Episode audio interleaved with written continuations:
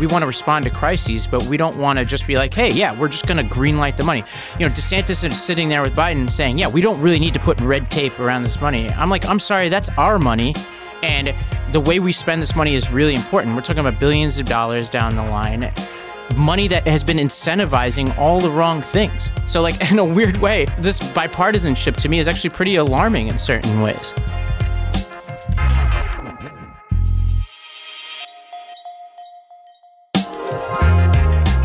Welcome to The Lost Debate, a show for political eclectics. I'm Ravi Gupta. And I'm Rikki Schlott. Well, Rikki, you had quite the adventure on the way to work today. Uh, tell us what happened. Yeah, I, I wasn't feeling great when I left. My stomach was a little off, and I said, no, I'm going to go be a responsible employee and be there on time and show up. And I threw up on Sixth Avenue, which is a rite of passage as a New Yorker, I suppose. if you don't, if you don't add to the vomit piles that are on the sidewalk all the time at least once, then you're not really a New Yorker. So Whoa, I've, I've been inaugurated. Oh yeah, it was really embarrassing. And then I like I I freaked out, and then I came home and I was on the phone with my mom. Um, kind of bitching and moaning about it. And my neighbor overheard me and came over and brought me Tums, which was very sweet. Wow. So I'm I'm I'm ready to go. I'm all Tumsed up, but we're record- recording remotely to keep me at arm's yeah. length. Wow. Yeah. Well, thanks for doing this. Obviously, if you have to drop off at any point, I'll just uh, Stephen A. Smith this from now from here forward and just talk on my own. Well, it's uh, good practice because we're going to be remote on Thursday as well because you're traveling, right? Yes, going up to the Canadian border for a couple of days, and then I'm going to see the Bills take on the Steelers at Orchard Park, New York, which should be pretty mm. nice. I think we're favored by like 100 points in that game, so that should be pretty nice. Nice little slam dunk. Yes, slam dunk. Yeah. uh, we have uh, a fun lineup today. We're going to talk about a perceived crisis in the fake meat market. Uh, we have a uh, real crisis in the housing market potentially. And then we're going to talk about tipping and some trends, some worrisome trends uh, in the culture of tipping. But let's start with tragedy unfolding in the South. Uh, you know, we are still surveying the devastation from this hurricane. Rikki, what do we know as of today? Yeah, this is um, set to be one of the deadliest storms ever to hit Florida. Um, the latest tolls show that around 87 people have died at least, um, and it could be up there with one of the costliest storms ever. Um, projections vary at the moment, but one from CoreLogic put it between 28 and 47 billion dollars. It's absolutely devastating. It's going to take years to rebuild where Florida does rebuild. Many people won't return. Um, and Marco Rubio described it as a character altering event. So it's it's truly devastating and something we haven't seen in a while. Right. And I think, you know, we're going to talk about the po- various policies that are wrapped up in hurricane response, but I think it is important to note that anybody who's listening, whether you got family members or you yourself have been in the path of this hurricane, you know, we're sending out thoughts and prayers to you, and you know, hopefully you were able to get out in time, and if you mm-hmm. weren't, uh, hopefully you were able to get the support that you needed. And so everything we're about to say, we're going to debate some, you know, policies around, you know, how we get into these positions, what do we do about it, isn't to in any way discount the suffering that's going on out there. Uh, but I think, you know, I'll start with just my personal experience with these hurricanes. You know, I grew up in Staten Island that was hit really hard in Sandy, and my dad lived for over a decade in the Gulf Shores, Alabama, which was hit by like five hurricanes while he was there. He, you know, he had properties, you know, completely flooded and have to be rebuilt. He lost his medical practice for various parts due to flooding and had to reopen it. Like I've I've seen a lot of this kind of stuff, and and what I'm about to say, I think, is colored in part by that experience and I think when we're reading about the hurricane response, it seems like there's always this moment when there's a flood of aid. And I've often wondered, as somebody who spent my summers in Gulf Shores, and I used to watch this happen every couple of years, one hurricane after another, why do we keep building in places that are hard hit? And there's been a lot of good writing lately just about some of the trends on the coasts. And so there was this article in the Atlantic called Florida's Fatal Attraction by this woman named Diane Roberts, where she points out that you know there's been rapid development in Florida, uh, you know, which is what we've been talking about with this hurricane. Fifty percent of its wetlands have been destroyed since 1845. There's a Washington Post article by Anna Phillips that uh, looks at census data from 1970 to 2020 that shows that in Cape Coral, Fort Myers area, it has grown by 62.3%, and that Florida as a whole has grown 2.7 million people uh, in the period of 2010 to 2020, just in that 10 years. And when you put that all together uh, with some of the trends in the insurance markets, the bond markets, the mortgage markets, which we'll get into, we're having more and more people move to the coasts. Their houses are getting destroyed at a pretty rapid clip. And a combination of the federal government and others are stepping in to rebuild these houses. And, and we continue to do it every couple of years. And I'm wondering right now whether this is a good use of everybody's resources and whether we should be encouraging or discouraging people from go to these coasts. Well, I think there's definitely um, huge potential for the free market to kind of take this experience in and potentially respond with lower valuations of houses on the coast. Um, we knew ahead of Ian even hitting that there were 7.2 million homes that were estimated to be at risk. And in the long term, looking down to 2030, Florida risks losing $10 billion in market valuation on these coastal homes. By 2060, 75 billion. There are 140,000 plus properties that are at risk of dropping their value just based on the fact that people through these lived and learned experiences are seeing that this is a risky thing that if you want to live somewhere like that it requires either taking on the potential burden of losing your home or taking on the burden of m- huge insurance premiums. Um, Floridians are paying an average of $4,200 premium, which is triple the national average. They they take out nine percent of the insurance claims in the nation, and they've been seeing a decline in federal flood insurance leading up to this storm.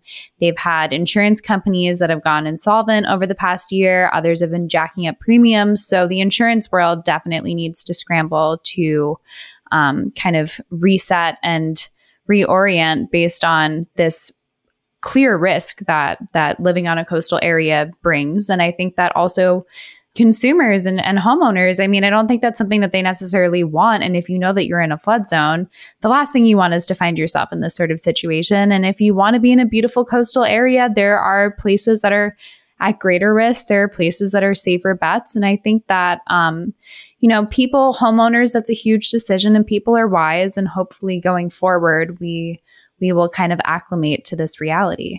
Yeah, I think there are a couple of things in this market that make it not so free. And I think about where my dad used to live, right, in Gulf mm-hmm. Shores, Alabama, and Orange Beach. There's this island out there called Dauphin Island, right?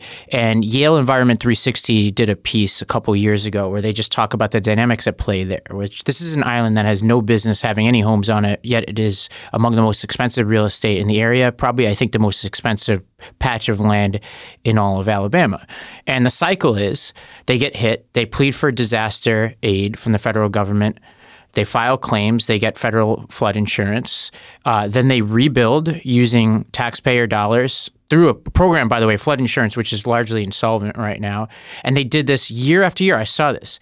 They did it with Frederic, Georges, Ivan, Katrina, Nate, and they just keep receiving federal dollars. And this one study estimates that this one island received $100 million in federal aid, which works out to 170,000 for each of the island's 1,200 residents. And this is a super affluent area. There's just no reason why anybody needs to be there. And I think this gets at some of the things that make this not a free market and where the government could take a step back, in my opinion. I think number one, we should really evaluate federal flood, flood insurance and start to say to people ahead of time look, federal flood insurance is going to just stop incentivizing people to build in certain areas that are high risk. Two is we've got this trend where a lot of these companies are giving these mortgages still these federal mortgage companies. But what they're doing is they're turning around and securitizing the mortgages, which, if that sounds familiar, this is kind of an echo of what's happened in 2008. Can you explain what these mortgage backed securities are for people who, like me, are kind of starting from yeah. scratch here? yeah, so this was a big part of the 2008 financial crisis. If you've ever read The Big Short or watched the movie The Big Short or uh, Andrew Ross Sorkin's Too Big to Fail, these uh, securitization of mortgages was at the heart of the 2008 financial crisis, which essentially it means that you have companies giving out mortgages to people who don't deserve them, and then they package them up and sell them. Uh, and that was a big ticking time bomb in the financial crisis back then, because what wound up happening is they're selling these mortgages in packages. The people who are purchasing them weren't really evaluating the risk. So these companies were offloading these risks. People were buying the, the risk, and that risk was a uh, was an you know basically exploded as the financial crisis exploded. And there's a paper by UCLA Anderson by this guy named William Yu, which basically says the same exact thing is happening right now when it comes to securitization of uh, coastal properties. And so what he says is lenders are underwriting these loans because uh, they have every incentive to do it because what mm-hmm. they are able to do is turn around and sell these loans to Fannie and Freddie which you know who's backing Fannie and Freddie and guaranteeing them us the taxpayers again so not only are we subsidizing this development through national flood insurance but we're underwriting we're, we're guaranteeing these loans through Fannie and Freddie, which is nearly the identical thing that was happening in 2008. So I'm like, look, if you want to build on the coast on your own money, fine. We shouldn't be insuring it as a federal government. We shouldn't be guaranteeing loans in extremely risky places. You know, that's where I start. I have a couple other ideas about how we can fix this situation, but I think that's a good starting point. Yeah, I mean, I would say that for all the wasteful spending that the federal government is doing right now, I'm not upset that Americans who are in a devastating situation are getting help right now in this tragedy. I think this is a wake up call that we need to reform going forward. And I want to be as as prudent and responsible with those federal dollars as possible. And I think that, you know, tying tying federal funding and tying federal aid to um, responsible local policies, and whether that's requiring homeowners to have flood insurance, whether that's having adequate building codes, or or creating dams and floodgates, or um, even mangrove forests, or you know, there's a variety of things that could incentivize local governments to be more responsible, so that they are entitled to that aid if a tragedy does strike. And I'm I'm all for those sort of reforms. And I think that also local municipalities will have to react that way just in order to get people to come back to their zip codes in Florida right now. I mean, there's some areas that are completely wiped out. Yep. So I would say that tying it, tying federal funds to responsible leadership is something that I'm in favor of going forward. But right now, I'm not upset that people who are like have nothing to do with this system are are getting some help. Yeah, and to be clear, I don't think we should pull the rug out from people right now, but I think moving forward, like it's time, right? It is, it is time, time, for us to take a look at this. And I think there's this, you know, when we talk about political eclectics, right? We like to see coalitions of people come together that are unlikely allies. And there's this coalition in Washington called smartersafer.org, and it's made up of environmentalists, libertarians, and, and budget watchdogs. Mm-hmm. And they come together and essentially like, it is time to reform the system. And Absolutely. there's this guy uh, from the R Street Institute, this conservative institute, uh, this guy Eli Lehrer, who said, We simply can't go on subsidizing enormous numbers of people to live in areas that are prone to huge natural disasters. And the numbers here are pretty staggering. So there's this, this term called chronic inundation, which uh, basically means that if you live in an area that has tidal flooding covering 10% of a community 26 times a year. And this paper um, by USC uh, or UCLA, it estimates that by 2100, 490 communities, or 40% of oceanfront communities on the east and Gulf coasts, are going to be subject to chronic inundation. And this is what he basically says is the next crisis facing our country. And he says this is going to play out in the next few decades. It's not going to happen in 2100. It's going to happen between now and then. And you may be like, "Oh, these are environmental catastrophists, et cetera," but you know this this paper goes through and says, well, if you think it's just the environmental like quote unquote alarmists who are saying this, look at the bond market where uh, municipal bond yields are way higher in coastal areas and the underwriting fees are higher. Look at credit spreads; they're way wider in coastal areas. You look at the rates at which uh, these companies are securitizing mortgages; it's way higher and trending higher in these coastal areas. So the market itself is reacting to this. And this tells me that this is a real crisis. Now, um, there's one last thing I'll just add that I think we can do here, which is buyouts, right? In the 1990s, for example, in the Mississippi flood plain on the Mississippi River, uh, they bought out some towns and moved people. Uh, and this happened in Texas after Hurricane Ike. I think that we should start moving ahead now to say, all right, we know we're going to spend this money anyway. Like a lot of these places are going to get devastated. We're going to spend it, like in Delphine Island, we're going to rebuild them. Let's start offering people money now to permanently move to get them out of these places. I, I'm not holding my breath on that, but I think that might be some of the most responsible policy we can implement here. That feels like a little bit of governmental overreach to me. But, but well, let me um, ask you um, then. But I think that another. Well, let me just ask you: if it's overreach, then like, do you then should we stop paying Dauphin Island to keep rebuilding then because it's this it's it's yeah I think we should cheaper, tie it to know? responsible policies on a local level. I I don't love the idea of the federal government swooping in and saying you can't take the risk because I think if you're being responsible as a homeowner and you're paying the insurance premiums and you have a way out if if worse comes to worse then that's your right to be on a coast. Um, I might not make that choice myself, but if if you can if you can meet regulations and you can meet a, a level of of certainty that is tied to federal funds. I don't i mean maybe as an option but i anything like the government swooping in and saying we're going to just give you money and repo your house i don't love. But you know that's just me. But i also think that the, another important aspect of this hurricane is the political implications here um, because now we see DeSantis making a very quick pivot from his migrant flights and kind of culture war um, flashes in the pan to being the in charge governor who is dealing with a crisis, who is working with President Biden.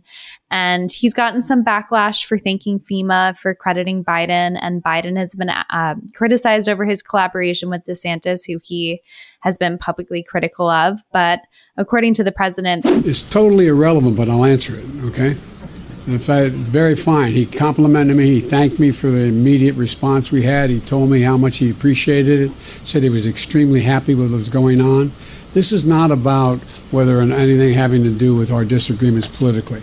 This is about saving people's lives, homes, and businesses. The clips here are pretty interesting, you know, with uh, DeSantis and Biden at press conferences being pretty cordial with each other. Yeah. And I think that's great. I think it's uh, really I, I nice wanna, to see right now.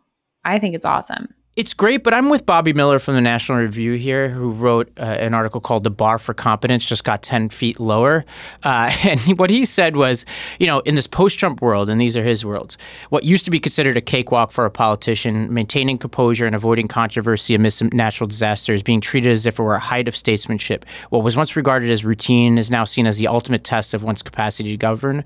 But it doesn't take much to stand at a podium and maintain a modicum of decorum when an emergency unfolds. That's where I am. I'm I'm not mad at anybody for getting along. I'm glad it's happening, but I'm not giving out medals for this. I mean, I also think though that we're at an unprecedented point in history where we are so divided, where everyone is shooting shots at everyone all the time. And it's just nice to see some bipartisan cooperation and to see people put their disagreements aside. I think it's a good example for the country more broadly. And it feels a little reminiscent of the Christie Obama controversy and, and issues over whether you should be thankful and welcoming to the federal government when you're a governor who's in need of help. But I think it's setting a good example. Yeah. I think it's I think there's no time more than today where that is just nice to see. And so I feel heartened by it. Yeah, I'm just to me it's like the job, right? We pay these people to do their job. Yes, it is like the job. They showed up one day to do their job, you know, and I'm like, wow, okay, great and move on. You know, by the way, like this is a long term thing, right? So one of the things that I see them doing, they're at this press conference. I'm hate I hate to throw cold water on this, but they're basically just agreeing not to scrutinize the money that they're throwing at this issue. Which I'm sorry, like I thought we were we were alarmed by COVID waste. Like there there could be hurricane waste too, right? Like just we want to respond to crises, but we don't want to just be like, hey, yeah, we're just going to greenlight the money. You know, DeSantis is sitting there with Biden saying, yeah, we don't we don't really need to put red tape around this money. I'm like, I'm sorry that's our money.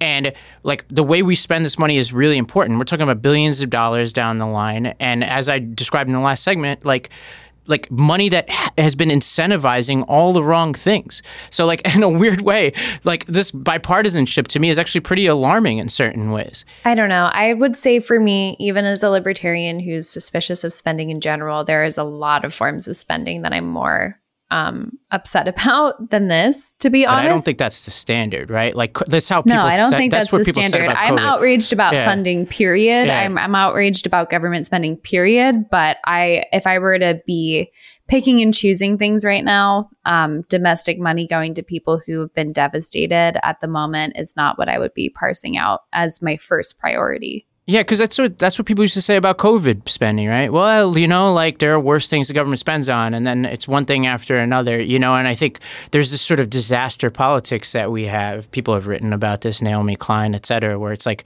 we take crises, and then it's like, all right, we can't have a debate and a discussion about, like, okay, is no, this I, I'm not saying are we there shouldn't it be a debate and discussion. I Yeah. think there totally should be. I, I don't disagree with that. Yeah, and I guess my point is there isn't one, right? like it's not like people are having like the outside of the pages of a couple of like publications, you're not seeing a lot of politicians stand up and scrutinize the spending. And what's interesting when you ask me about the politics of DeSantis, he did scrutinize spending when it wasn't his. So when he was in Congress in 2013, he voted against Sandy relief, specifically saying he didn't want to add to the deficit. And when it became his state, this I find appalling, right? Like when it became his state, he started to scrutinize it, right? And to me, I'm like, all right, look, let's be consistent. So when it's my dad in Orange County or my mom in Staten Island, we should be playing the same litmus test to that, not changing it depending on whether the politics are good or bad for you. So I guess I'm just not bullish on the politics of this. I don't understand Republican politics the way you or maybe others may. Like, so I don't know how the Republican base reacts to cooperating with Biden. My sense is like even the most rabidly partisan people will look at it and be like, "What else choice did he have?" Uh, and I, my prediction is like this honeymoon between the two of them won't last very long anyway. So I can't imagine this really being too much of an issue the way the Christie stuff was with Obama back in that primary. Well, let's talk about a lighter topic here um, fake meat. Beyond Meat has been dragged through the coals recently. And um, I think that probably came to the most clear sort of crystallization when their COO bit the nose of another man and proved that you don't need fake meat if you have human flesh. But um, they've been. Wait, yeah, stop on that one for a 2nd Uh-huh. Explain that situation. What? He was in a brawl at some I- football game, and like this is, I feel like this is what got the cultural attention back on fake meat, even though like not a ton has Yeah. happened. They've been kind of uh, Beyond Meat stock has been on the decline from two hundred and thirty-four dollars in two thousand nineteen all the way down to fourteen dollars now, and it's been kind of a steady descent. But I think this kind of just got everyone's eyes on on the business, and um, we all kind of went huh like there were some reports that he bit off portions of his nose. He got arrested. I don't know if, if he i couldn't find out if he actually got some flesh in the process but he he was arrested. The mugshot went everywhere.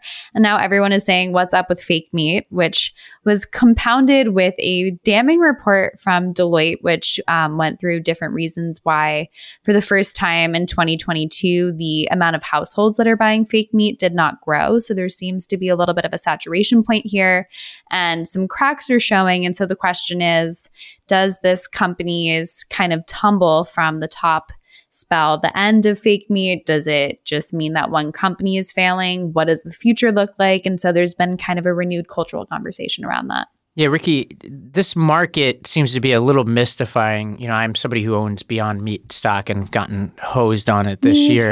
too. Yeah, so bitcoin beyond meat so fun it's a tough year. I'm, I'm holding it, even though it feels like it's going to zero. Hmm. But uh, but tell me, educate us on what what is this market right now? It, it, it as you allude to it, it it's it was growing fast. It's slowing Yeah. down from what we could tell. We know there's some private players, so it's harder to get data on them. Like I think Impossible is a private company, Mm-hmm. so we don't get as much data on how they're doing. They claim to be doing just fine.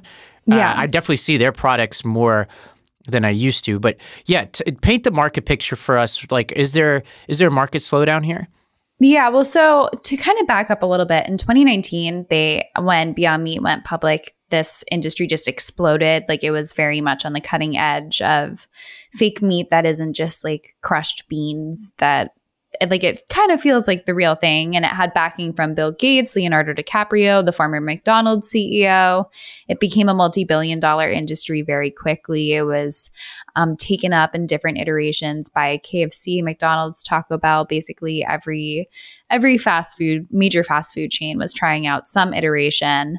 Um, but we're at a point right now where things have definitely slowed down for a variety of reasons. Um, one being that the product base is pretty crowded. There are tons of new versions and varieties that are popping up everywhere. Um, supply chain issues that have extended to kind of all major markets, but this is no um, exception to that. Um, and then also the fact that you're comparing it off of double digit growth. So a slowdown is certainly noticeable and worth noting, but it's relative to an explosion. Um, but I would mm. say the biggest thing that's happening here is cost. As of February, it was around 395 for a pound of beef and 779 for a pound of beyond meat. And so, as we all know, food inflation is the highest that it's been in decades. Um, and the share of Americans who are willing to pay a premium for something like an alternative meat is down 9% from 2021 to still 46%, which isn't terrible. But, you know, when you're feeling the crunch, the first thing that, if you're not a strict vegetarian, that you might cut is synthetic meat, which um, seems pretty logical to me. Yeah. And I think like part of you know, there's just many motivations for becoming a vegetarian or a vegan, right? Mm-hmm. Like you mm-hmm. could care about animal cruelty, which you and I are motivated by. You could care about yeah. the health reasons, which I've become more motivated by over time. Uh, and some people just don't like meat; they just don't like the consistency of it. Uh, but Rikki, I think we're in a bit of a vibes recession, right? With mm-hmm. when it comes to fake meat, and I think part of the issue here, and I think it was Cracker Barrel, right? Like they, what happened there? Yeah. They were going to put they were going to have fake meat on their menu. They were putting a sausage alternative on their menu, I think, in August. Um, it was actually one of the things we talked about on Bill Maher, which is funny.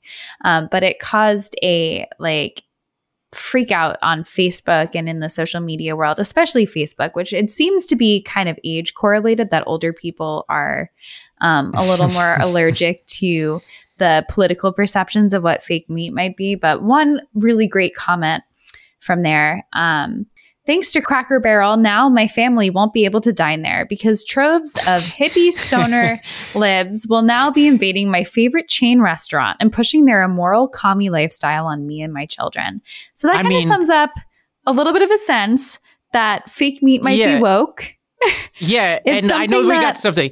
Let's not go to the. I know where we're gonna go in this, and there is over like there are caricatures of this, but I want to stop here because you and I, I would say, are unwoke uh, animal rights people. And I would say I don't mm. lecture people on it other than occasionally on this podcast. I and, absolutely and I have a lecture my father on it. it.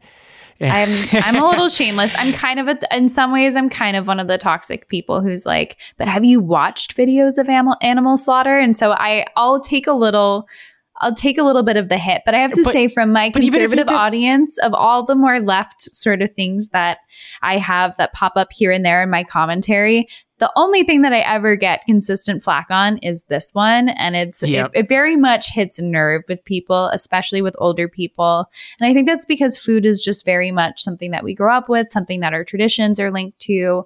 And the idea of a disruption like this for um, potentially political reasons or political motivations on the part of some people um, is something that they kind of uh, it's just are resistant to, I would say. Yeah, but like this comment is illustrative of this sense that if we just offer it, it's offensive. I'm like, no, I'm not forcing yeah, no, you to I'm, eat it. I'm, I'm, like, that's a that's a caricature you know? of the conservative reaction. But there are yeah. also, I have to admit, there are vegans that go too far. There are people who go a little off the deep end. One person who falls into that category, in my estimation, is Carol J. Adams, um, who recently spoke at Oxford in a debate and was recently um, put in the Animal Rights Hall of Fame. So she's she's looked at as a, a leader in this space and this is what she has to offer in terms of why you should not eat meat. The assumption that the best protein comes from corpses is a racist belief. How do you know the animal would have picked you to feed off their corpse? 21st century animal eating requires our complicity in a new colonialism. These events especially affect girls and young women.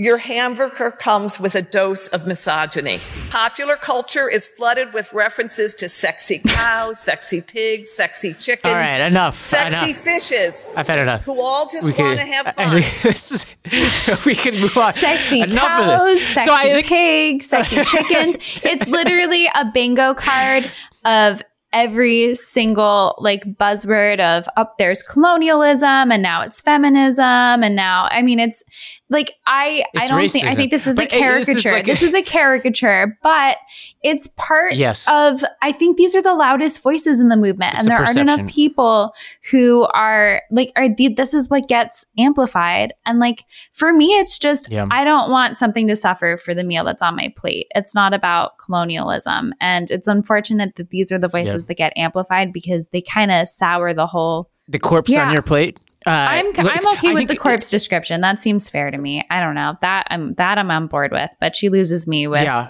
Everything else. So I agree that the racist, like if everything's racist, nothing is racist. I feel like we're really just trying to make this as, like, let's just let's talk about it for what it is. And I think this gets at the mm-hmm. vibes issue that we were talking about, right? Like, like Yeah. how does how do we build a movement based on our beliefs? I think there are two ways to do it. I think about this the way I think about immigration, where a lot of my friends on the left they talk about immigration, they only talk about it as a human rights issue, which in many ways I agree with it, right? I do think there are limits, like right, like there's you have to have limits on how we bring people in this country, how organized we are, et cetera, right? But I do believe there are human rights issues, especially as it relates to asylum cases. But I don't think that's where the messaging should be on immigration. It should be about, hey, economics. We need people to do jobs that we need, whether it's nurses, doctors, people in the service industry, et cetera. And that is the most effective messaging, in my opinion, on immigration.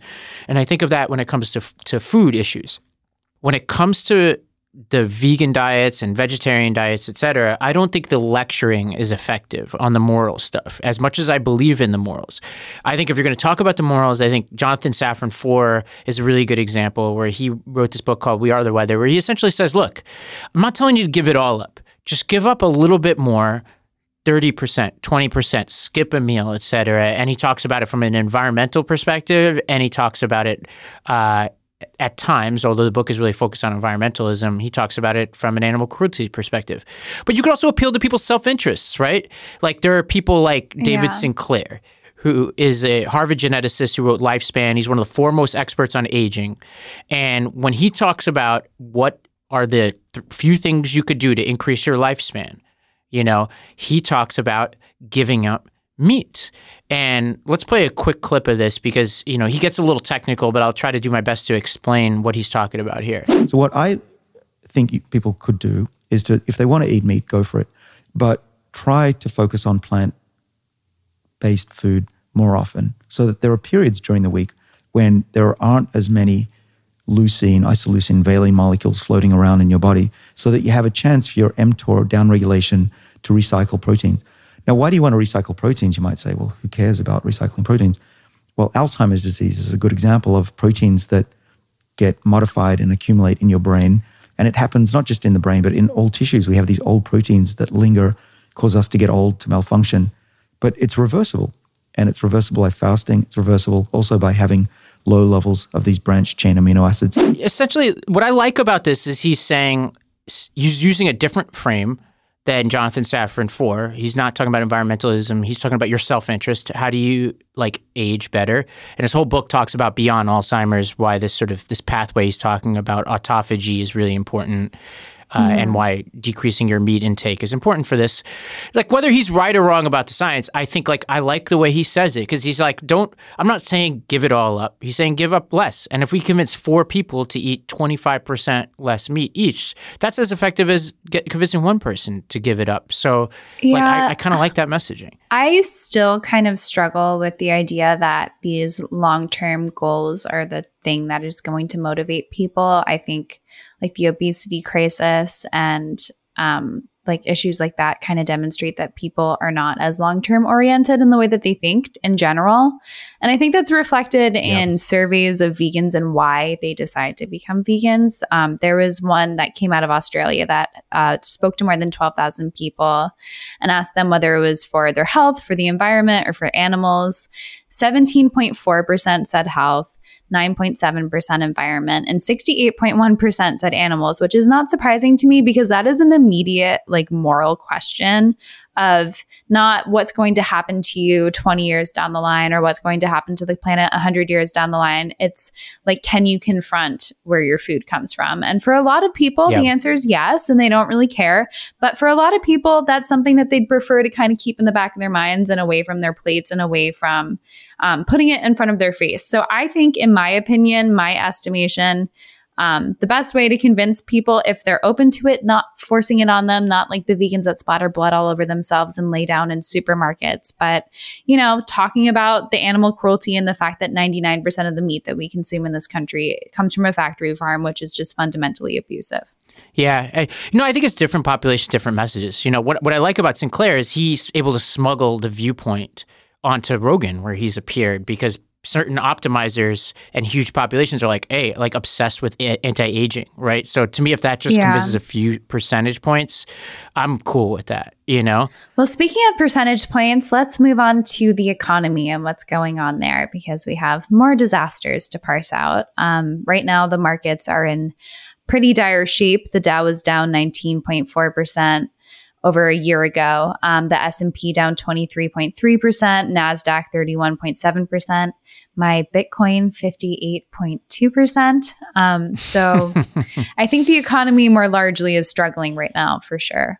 Yeah, the numbers are staggering. $9 trillion in stock market losses over the past year, $1.3 trillion in crypto losses.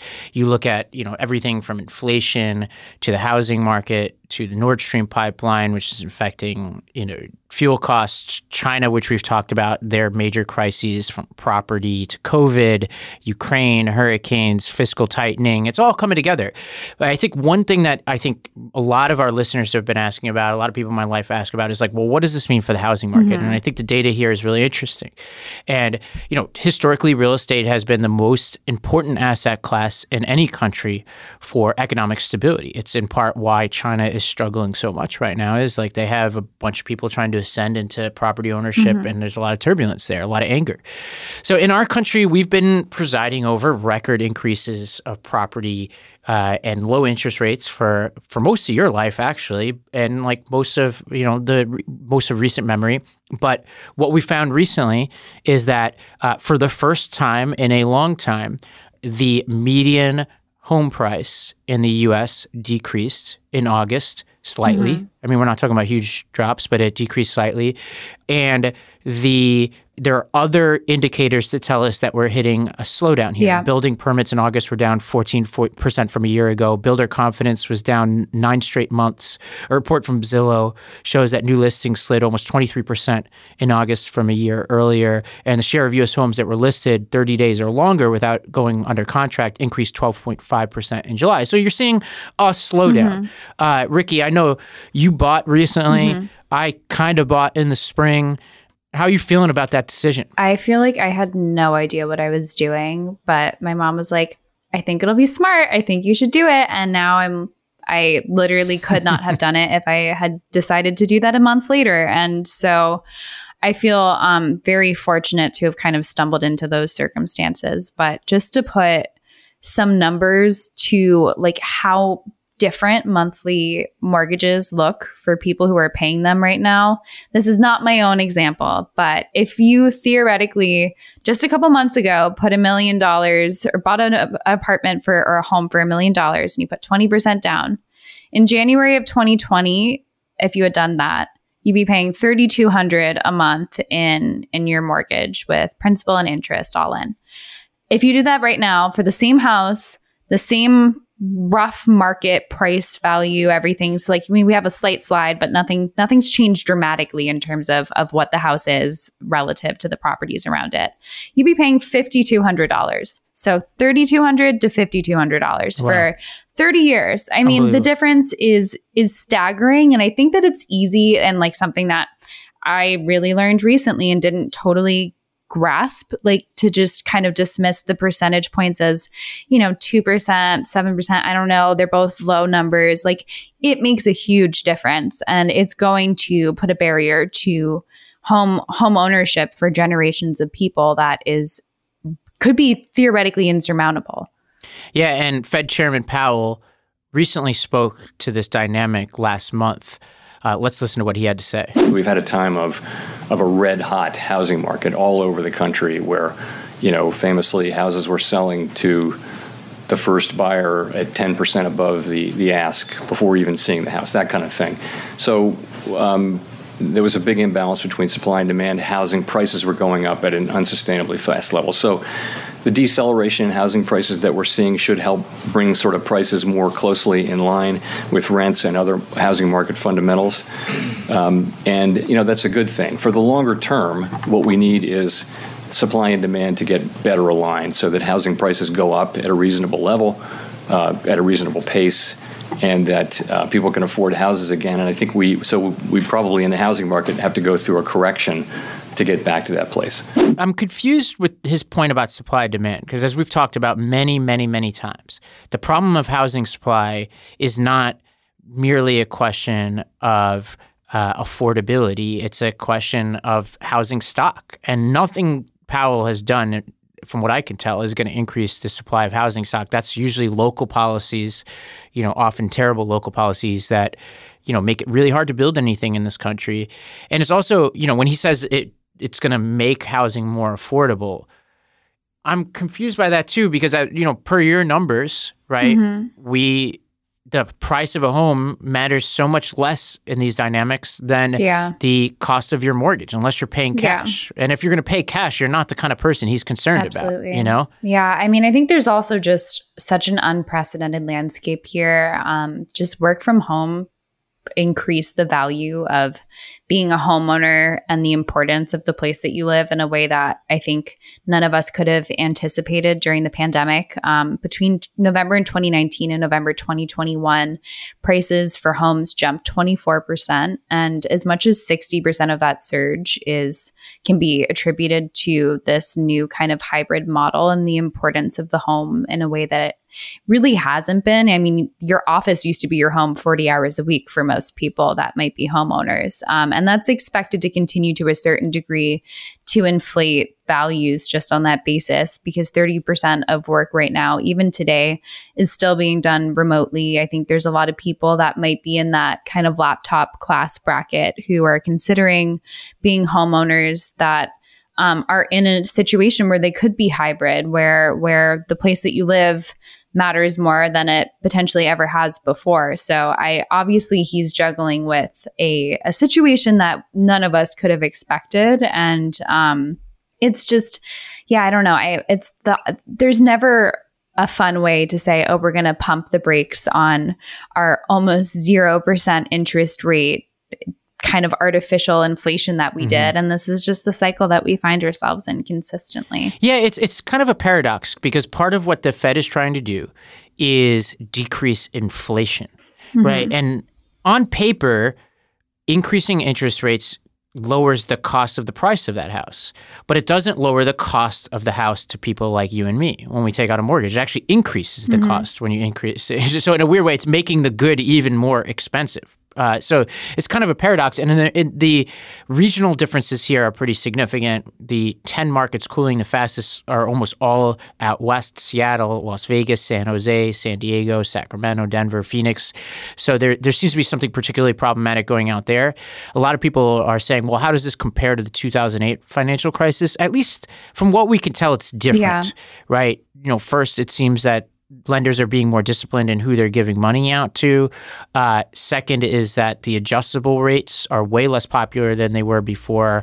Uh, about 99% of outstanding mortgages have locked in rates at a lower mark uh, rate than the current market, and so you know really these rates are really falling on people just buying mm-hmm. right now. Whereas before, a lot of people were locked into these adjustable rates. So as they were going up, whether you bought your house a couple years ago or you bought it today, you were going to be affected. Most people aren't uh, facing those dynamics now. Although people who are buying now, like me, really strongly consider the adjustable rate because you're like, all right, well, maybe in the future. I talked to my, you know, we we we interviewed my real estate agent Aaron Mazer about this, and you know, he said to me, he said many times, and I'm hearing this from a lot of people a lot of people are starting to consider adjustable rates now, and you're starting to see an uptick of the adjustable rates moving forward. Which means if these rates hit like anything like the 80s, like 18% or something, like they did in the 80s, people are going to get really wiped out. Yeah, I think um, this is just going to become a bigger and bigger question of how people vote, how people feel about the economy more broadly. It's the number one issue for voters right now.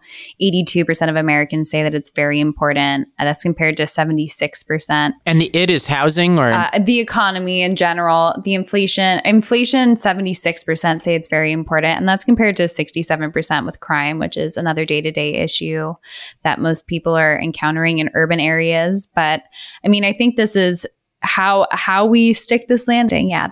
I think everyone is becoming increasingly suspicious of the possibility here, but um, the yeah. housing market is certainly one one symptom of the fact that we're struggling as a result. Yeah, and who knows? Um, one of my favorite thinkers on this, who we talked about way back in January when we were trying to paint a picture of what this year was going to look like. We we talked about this piece about uh, from Jeremy Grantham predicting what he called a super bubble, and he talked about how many asset classes, whether it's housing, equities, commodities, were all uh, heading for a major market correction.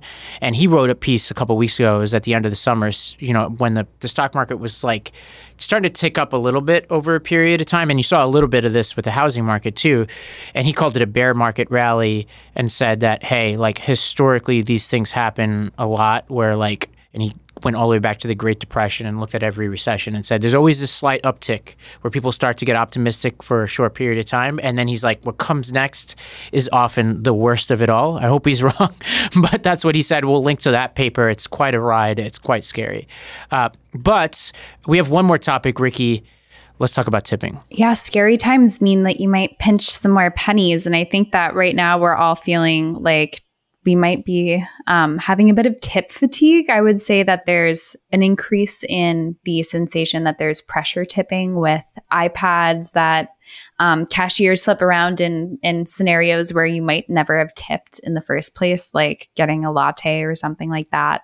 Um, there's increased standards where you see like the lowest possible option is 20% and then it's 25 and 30. And so um, I think that the tipping world in general is kind of in crisis and a TikToker I think, wrapped it up in the quickest speaking and most concise way I could come up with. Not to sound like a total hater, but genuinely, what the hell's going on with this whole iPad tipping thing? Like, it's gotten so far to pain, it's almost laughable. Okay, the other day I ordered food. I ordered it online, went to the website, put in what I wanted, sent out the order, then got into my car to go pick it up. I get there, I give the girl my card to pay for the food. She puts it in, whatever. And then all of a sudden, she spins that iPad around. I get whiplash. And she's like, Would you like to leave a tip? Girlfriend, for what? What did you do? No, I'm actually gonna flip this thing right back at you. I will be taking a tip, 20% thanks. And then once you're done, go grab me a shirt. I'm clocking in. Because at this point, I'm genuinely more of an employee of this establishment than you are. And I would like to be compensated. There's also like like Uber used to say tipping is not expected, and now it's at the end of every trip. Um, there's cashiers and baristas who are in typically non-tipping scenarios that are now asking. I think it's kind of capitalizing on the fact that I I think I'm one of many Americans who have no freaking clue when you're supposed to tip because all the rules are so convoluted. And like when I'm moving, I'm Googling, am I tipping my movers or like how how much? And I don't know what the standard is. And I think it's it's confusing. Um, and the US and Canada are the only places where it's kind of um, really baked into the culture versus places like Japan, China, and Korea find it rude.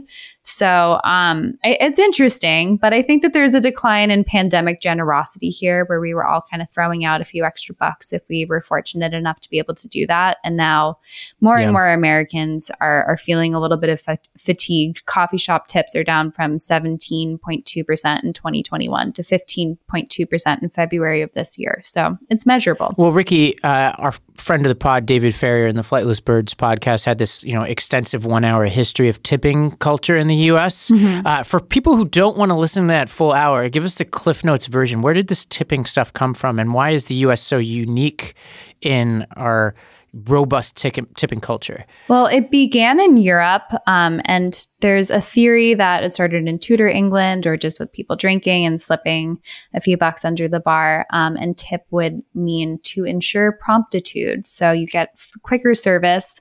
But then it became an American sort of tradition in the 1850s if you wanted to seem fancier and more aristocratic um, mm. and shell out a few extra bucks. And it kind of went back and forth in a very convoluted scenario where it was a tradition in Europe, it was a tradition in America, back and forth and back and forth. But now it's essentially baked into some of our industries, and namely in waitressing and, and waiting um, in restaurants, because you can bake in the expectation as an employer that you don't have to necessarily pay minimum wage. Um, because tips will compensate for it. And so now it's it's very much entrenched. And I think that these these new standards, the pandemic donations, these iPads, even mobile payments that nudge you for tips. Um, one of one study found they increase uh, tipping by 38%. So wow. it's kind of a an ill-defined tradition that's been a mess from the start. It continues to be a mess, and I think we're all just trying to figure out, especially in tougher economic times, what is expected of us and what might be more pressure oriented. Well, have you ever done a job that you know, m- you know, mostly relies on tips? No, I've been I did retail growing up, um, but that's not a tipping scenario. Mm, yeah, just like minimum wage. Yeah, I was a pizza delivery man in Staten Island, and you know what's interesting about the economics of tipping is how good it is for the business. So, like Jimmy Mac's Pizzeria, mm-hmm. Staten Island, I was you know I used to deliver pizzas as did my brother, and my sister was a waitress there, and we all would make I don't know what it was like three dollars an hour or something, and then they like we would just make money off of tips, which basically means it's it's costless for the business. You know, yeah. we're delivering the pizzas, and they really don't have to pay us anything. And you know, don't they have to make up for it if you don't reach minimum wage in the end? Is that true? Yeah, but I would say like you know those types of places back do. then. I don't know what it's like. Yeah, but even then, if we had a bad night, it's not the kind of place where you're pulling, you know, Jimmy McBratney, the owner of Jimmy Mac's, aside and being like, "Hey, man, I didn't hit my quota." Like he would just be like, you know, yeah. go fuck yourself. But like the numbers here, yeah, like there's a federal tipped minimum wage, which I think is two dollars and thirteen cents, and the federal minimum wage is much higher than that. It's over seven dollars. Uh, you're supposed to give the seven dollars and twenty five cents or whatever it is, and sometimes it varies by state, where states have higher minimum wages. You're supposed to give mm-hmm. the difference if you don't hit the the actual minimum wage. Right now, whether people are doing this or not, I think is an open question. Like, so a lot of these things are off the books too. Like a lot of these tipping jobs, yeah. off the books. Sometimes immigrant labor, et cetera. So it's really tough. You know, I'm not sure where to draw the line. I feel icky not tipping people when I'm prompted, but it is starting to get out of hand. I was at a gym the other day and yeah. they gave me the iPad to tip the trainer. I'm like, well, I don't know what this person's making. So, like, how am I supposed to make a, yeah. a decision now? If they're not paying the trainer, then that's important information. But if they are, then I'm less likely to think about tipping them, you know? Yeah, definitely. I mean, it, it it does feel weird, but I've been in scenarios just based on the saturation, especially in a place like New York, where you like someone flips an iPad no matter what you're checking out on, even if it's uh, like like a two dollar pack of gum at a bodega. There's like, do you want a tip?